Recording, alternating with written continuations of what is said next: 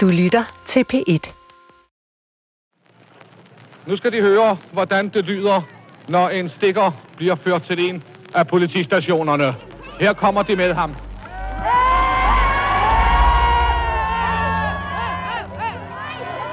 Stikkeren, der går her med en pistol i ryggen, er, eller det kunne lige så godt være Åge. Vores Åge. Elses Åge.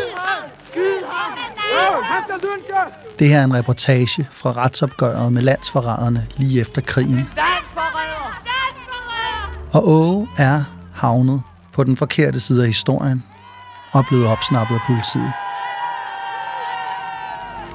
Det er ret voldsomt. Men hvordan det går ham og Else, det får du selvfølgelig først at vide i slutningen af det her afsnit.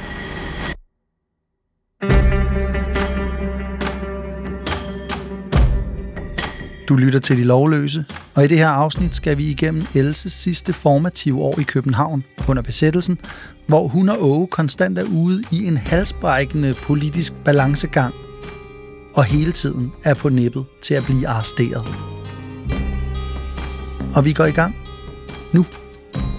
Værsgo, Else. Det var i 42, eller var det 43, efteråret 42, ja. På et tidspunkt, hvor politiet kørte rundt og indfangede alle de kendte politisk aktive folk.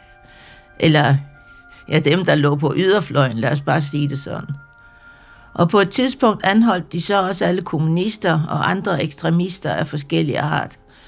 Og Åge, han havnede altså også i den bunke der. 79-årige Else sidder stadig i skurvognen i Florida og snakker med den væsentligt yngre mand, der kalder sig for Thor Sandhed. De er kommet til besættelsestiden i hendes fortælling, og Thor er meget interesseret i Elses forhold til den tyske besættelsesmagt. Ja, vi havde penge nok jo. Tyskerne vil have ro og fred. Ingen slinger i valsen, ingen ballade, ingen modstand. Og for at være på den sikre side, så har de besluttet, at alle politiske aktivister, de ikke kan stole på, helst skal spærres inde. Og to af navnene på politiets liste over sådan nogle aktivister er Else og Åge. Men det er utrolig svært at afgøre, om det her ægtepar er venner eller fjender af Nazi-Tyskland. De har klare nazisympatier. Åge har jo været medlem af det danske nazistparti i flere år, men så flørter de jo også på den anden side med noget anarkosyndikalisme, og det er jo det stik modsatte af at have en stærk politisk fører, der bestemmer alt. Så er der teknokratimøde og det efterfølgende vanvid af en slåskamp, som bare mudrer billedet endnu mere. For hvorfor havde Åge inviteret både nazister og kommunister til det samme arrangement? Og det næste spørgsmål er så, om de her to, Else og Åge, er farlige. Men også her må politifolkene bare trække på skuldrene. Måske. Men der er jo ingen grund til at tage chancer. Og en dag i november 1942 ringer det på døren i Else og Åges lille lejlighed i Saxogade på Vesterbro. Og vi forestiller os seancen. Det har formentlig været tidligere om morgenen, da Else åbner døren og ser de uniformerede mænd foran sig. Den ene snakker tysk. Hun ved udmærket, hvad det betyder. Åge kommer ud i gang. Han reagerer lige så roligt som hende. Åh, javel. Giv os lige tre minutter, så vi kan komme i tøjet. Høfligt, men bestemt bliver Åge og Else ført ned på ladet af en bil og kørt væk sammen med den håndfuld personer, der allerede sidder med hænderne i håndjernet.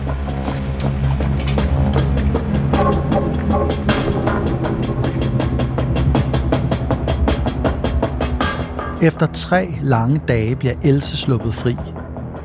Men det går ikke så let for Åge. Ja, han blev dømt for ulovlig våbenbesiddelse og blev indspærret i koncentrationslejren op ved Helsingør. Det er Horserødlejren, Else snakker om her. Ikke et særligt sjovt sted at være indespærret. Slet ikke, når man som Åge er fængslet sammen med både kommunister og jøder. Han føler på ingen måde, at han passer ind i det selskab, eller at han i det hele taget burde være på den side af trammerne for den sags skyld. Jamen, altså, det var bare sådan, at vi var politisk aktive. Det, det, er sådan, det, det er det hele. Og besættelsesmagten havde jo klart nok ingen anelse om, hvilken side vi tilhørte. Sådan var det jo bare. Og det kan jo godt være, at det var sådan, det var. Men alligevel. Det virker på mig lidt som om, hun ikke har lyst til at fremstille nazisterne og besættelsestiden som alt for slem. Måske. Jeg ved det ikke. Det kan jo også være, at hun bare ikke er så glad for at tale om de svære følelser.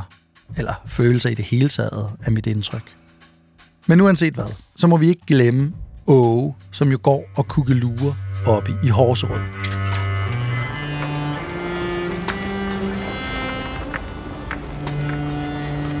Horserød-lejren.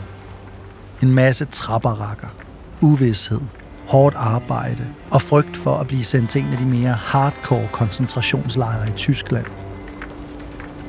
Månederne går.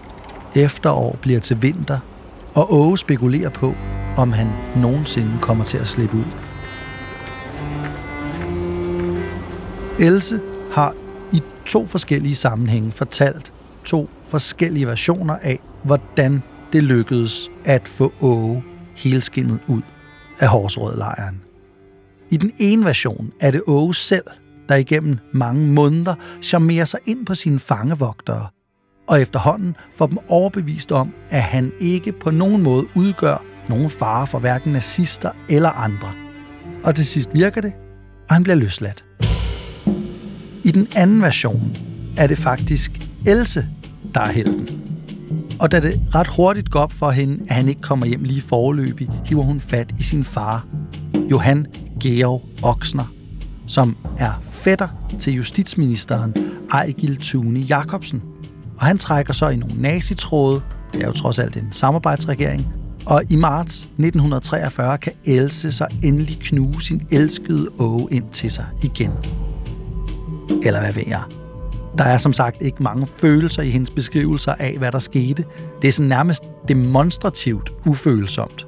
Men man fornemmer trods alt, at hun er tilfreds med at få Åge hjem. Men der bliver stadig holdt skarpt øje med dem, efter at Åge er sluppet ud. Selvfølgelig.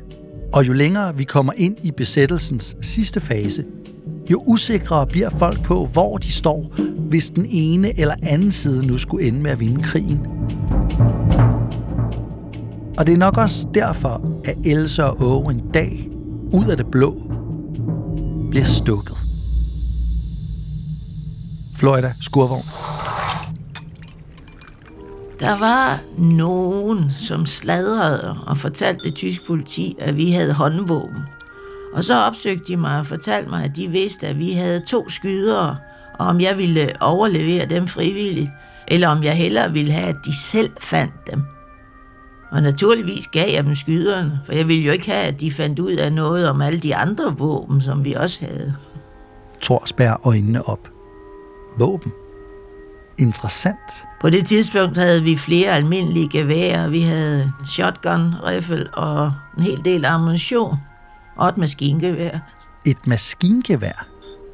Hvad er det dog for en usædvanlig kvinde? Ja, det var jo sådan en stor, tung sag. Jeg prøvede at skyde med den gang, og det sagde der bare... Ja, ja.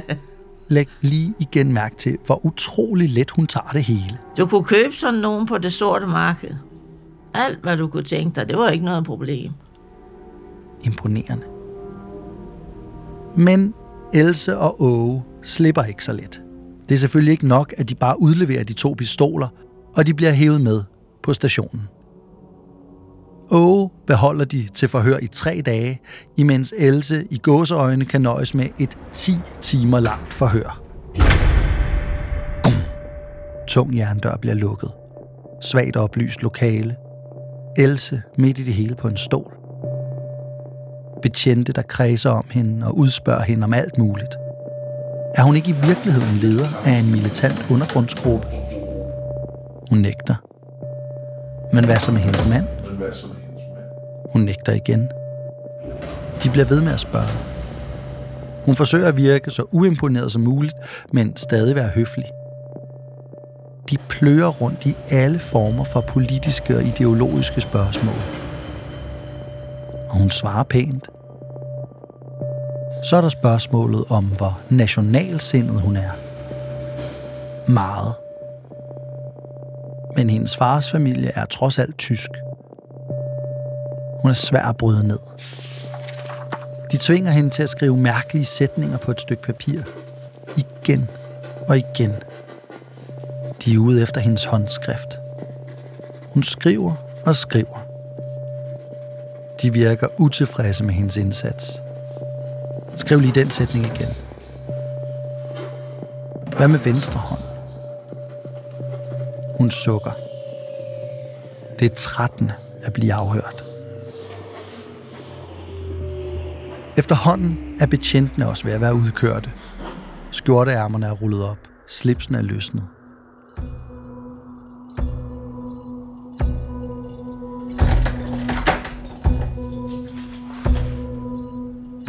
Da klokken er tæt på at være to om natten, bliver hun endelig sluppet fri.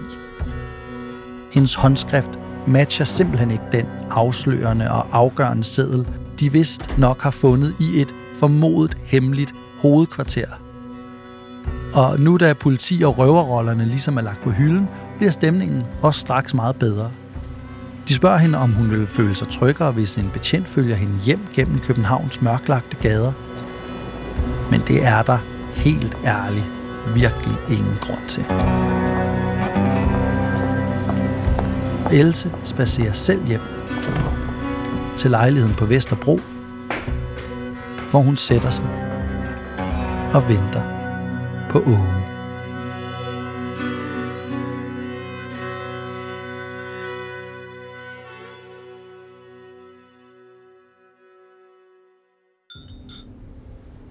I trailerparken i Florida 40 år senere nægter Else stadig, at politiets mistanke dengang havde noget på sig.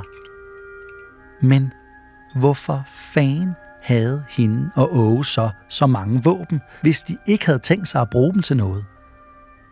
En eller anden sindssyg terroraktion, eller hvad ved jeg?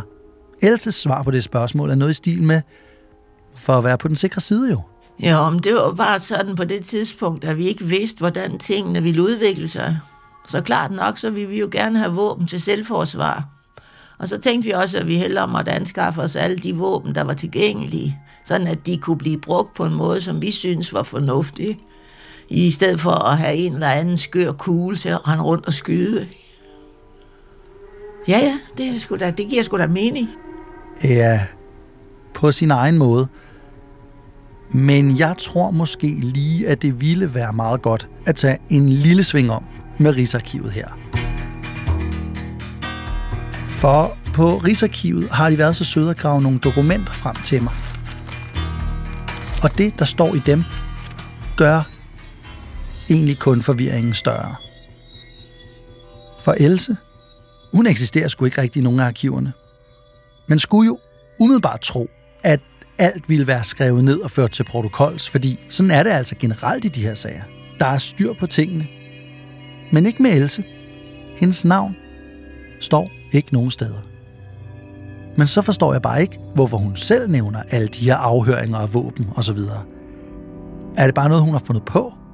Det synes jeg nemlig også virker mærkeligt. Jeg kan ikke lade være med at tænke på den historie, jeg også nævnte lidt tidligere, om at hendes far havde forbindelser til justitsministeren. Kan det mon være, at farmand har hævet i nogle tråde og fået fjernet de belastende dokumenter om hans datter? Er det for konspiratorisk? Eller måske giver det meget god mening? Det får vi i hvert fald ikke svar på her. Nu. Nå. Men når vi nu ikke kan få noget at vide om Else direkte, så kan vi jo altid prøve at få noget at vide indirekte ved at kigge lidt nærmere på Åge. Og der er der til gengæld også bingo. Hvis vi for eksempel kigger i nogle af de gemte politirapporter fra dengang, så kan vi se, at den officielle grund til, at han blev interneret i Horsrød, var, at han havde været medlem af det danske kommunistparti, DKP, i starten af 30'erne, og vi bremser for hov, vil den opmærksomme lytter nok tænke. Var Åge ikke medlem af nazistpartiet der? Og jo, det var han. Men det står der ikke noget om i dokumenterne. Men hvad er der så på færre? Vi kan godt begynde at køre igen. Det kan en avisartikel fra Arbejderbladet i 1933 måske gøre os lidt klogere på.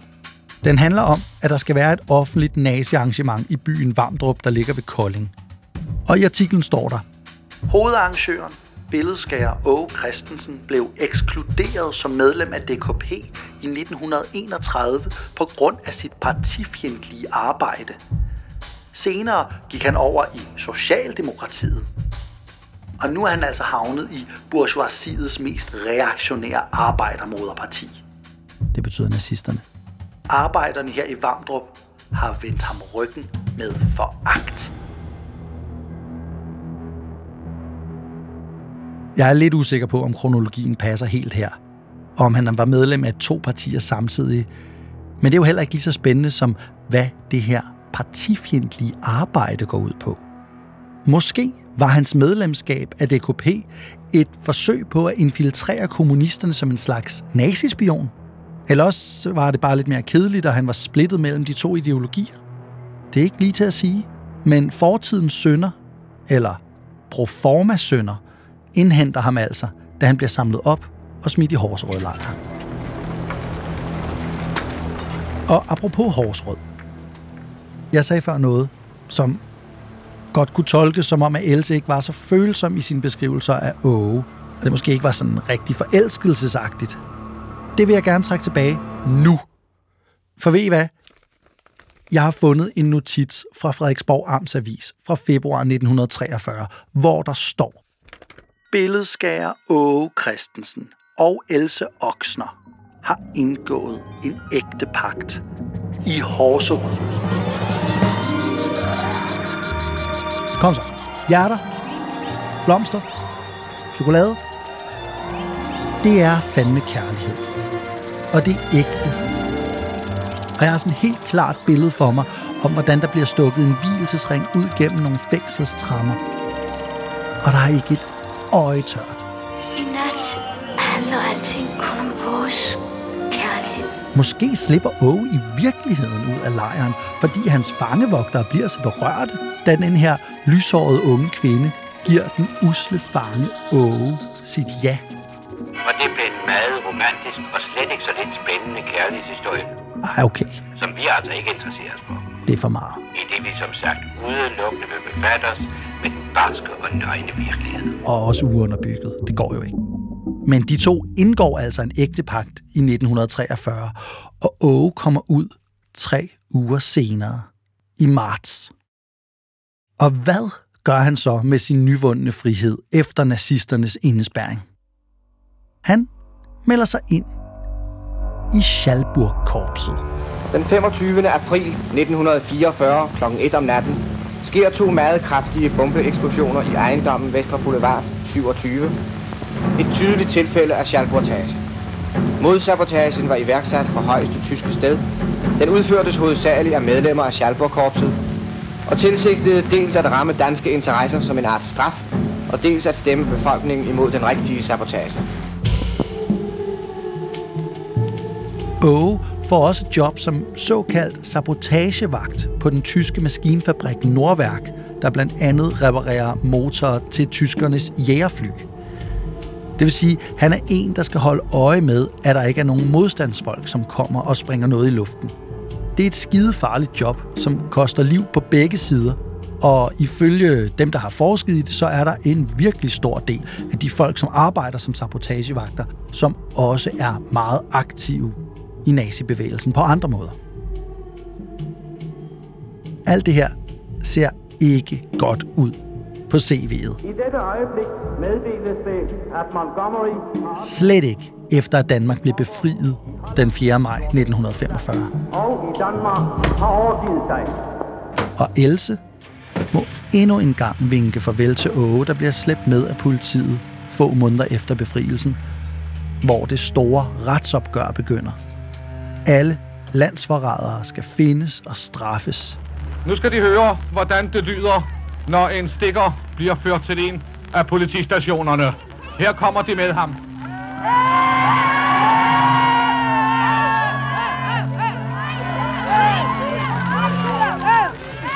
Stikkeren går inde på fortorvet. Bag sig har han en frihedskæmper, der har sin pistol klar lige i ryggen på ham. Tilråben.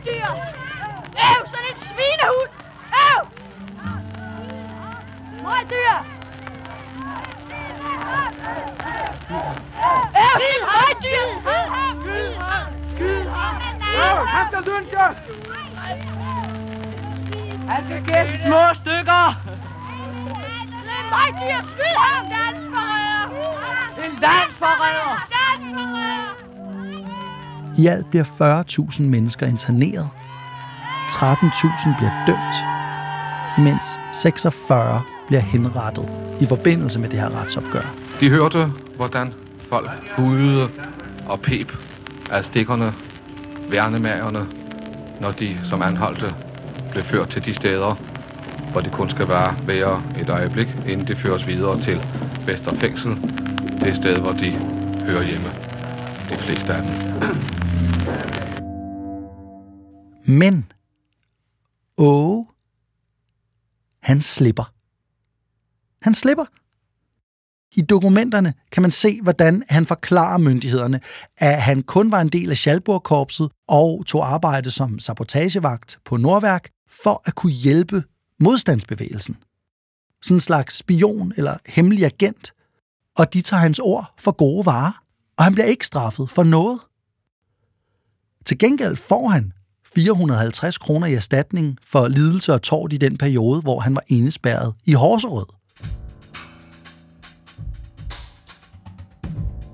Ifølge de officielle papirer, så må vi konkludere, at Åge har forvandlet sig fra at være nazist i forskellige afskyninger til nu at være modstandsmand. Og Else, hun findes slet ikke i besættelsesarkiverne, men man må formode, at hun nok har fulgt lidt med ham. Jeg ved ærligt talt ikke, hvad jeg skal tro. Eller jo, jeg tror faktisk godt, jeg ved, hvad jeg måske skal tro. Åge og Else, de blaffer jo tydeligvis mellem forskellige politiske grupperinger. Og jeg tror simpelthen, de har tænkt, at hvis Åge for eksempel arbejder som sabotagevagt for tyskerne, så ser det godt ud, hvis fremtiden viser sig at være nazistisk. Men hvis han nu samtidig lige sørgede for at smule lidt informationer ud til modstandsfolkene, så ser det også godt ud, hvis fremtiden nu ikke ender med at være nazistisk. Det er da, det er da en okay teori. Der er selvfølgelig også den mulighed, at de to bare elsker deres fædreland så højt, at de i løbet af besættelsen er blevet utroligt trætte af nazisterne og deres ønske om at germanisere gode gamle Danmark. Men hvis det er rigtigt, så er det bare lidt mærkeligt, at Åge og Else ganske kort tid efter, at Åge er blevet frikendt og har fået sin erstatning, forlader Danmark. For altid.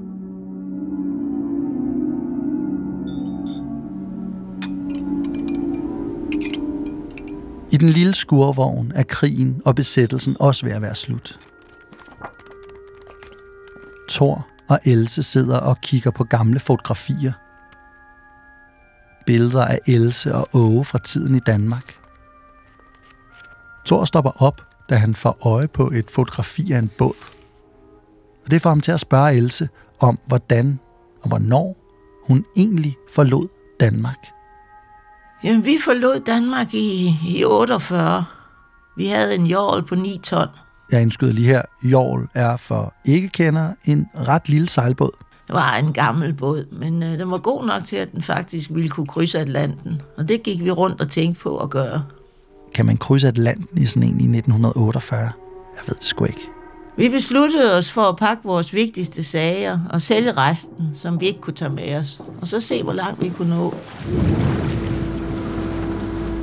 Vi forlod København og sejlede nedenom de danske sydhavsøer igennem Kielkanalen og forbi Holland, inden vi så til sidst når til den sydengelske kyst. Der gjorde vi så hold, mens vi planlagde vores videre rejse. Båden var stærk nok til at kunne krydse Atlanten, men af en eller anden grund, så var værkuderne ikke med os. Vil du tage den, øh, den øverste, bare sige, at båden var stærk nok? Ja. Båden var stærk nok, ja. Båden var stærk nok til at kunne krydse Atlanten, men af en eller anden grund, så var værkuderne ikke med os. På vej mod Azorerne, der sætter stormsæsonen så ind. Perfekt. Mine forældre var overbevist om, at vi var omkommet i sådan en storm, da de ikke havde hørt noget fra os. Men vi havde altså bare vendt båden og var sejlet tilbage til Sydengland igen. Så forsøgte vi igen året efter. Men endnu en gang blev vi ramt af det her stormvejr. Og så opgav vi vores store plan. Vi solgte båden i England. Vi fik emigrationspapirer til Kanada. Og der gik vi så i land den 22. februar 1951. Thor Sandhed nikker og noterer. Og så stiller han det spørgsmål, som vi alle sammen har ventet på. Hvorfor forlod i Danmark? Ja, hvorfor? Ja, vi vil jo gerne ud og se verden, tror jeg. Danmark, det er et lille land. Det er på mange måder godt, men øh, nej, jeg ved det faktisk ikke. Vi vil bare gerne se nogle nye kyster. det var noget i den dur. Er der nogen af jer, der er tilfreds med det svar?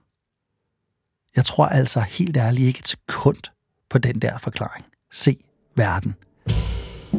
Altså, de har en hel masse våben derhjemme. Og de har en hel masse gamle politiske forbindelser, der ikke er helt fine i kanten.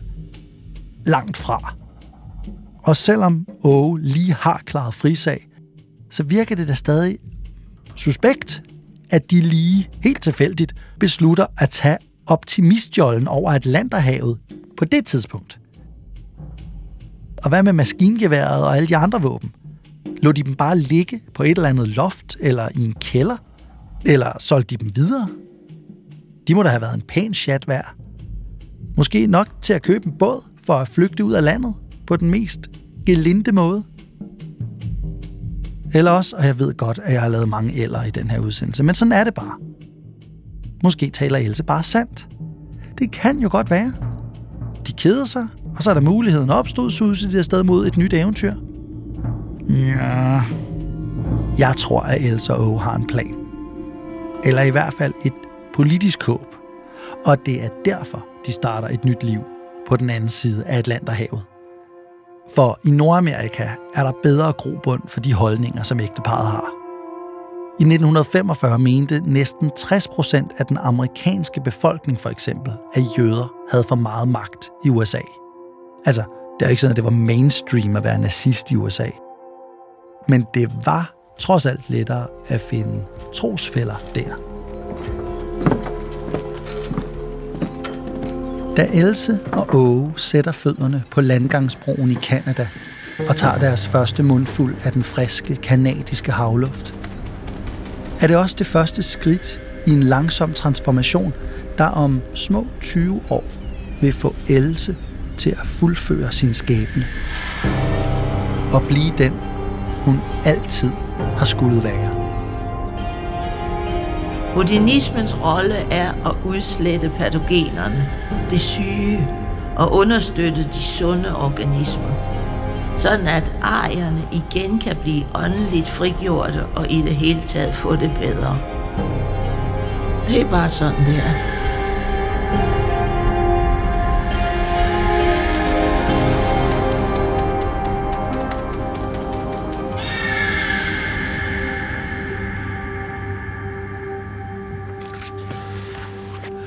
Puha, jeg tror sgu aldrig, jeg har stillet så mange spørgsmål og besvaret så lidt.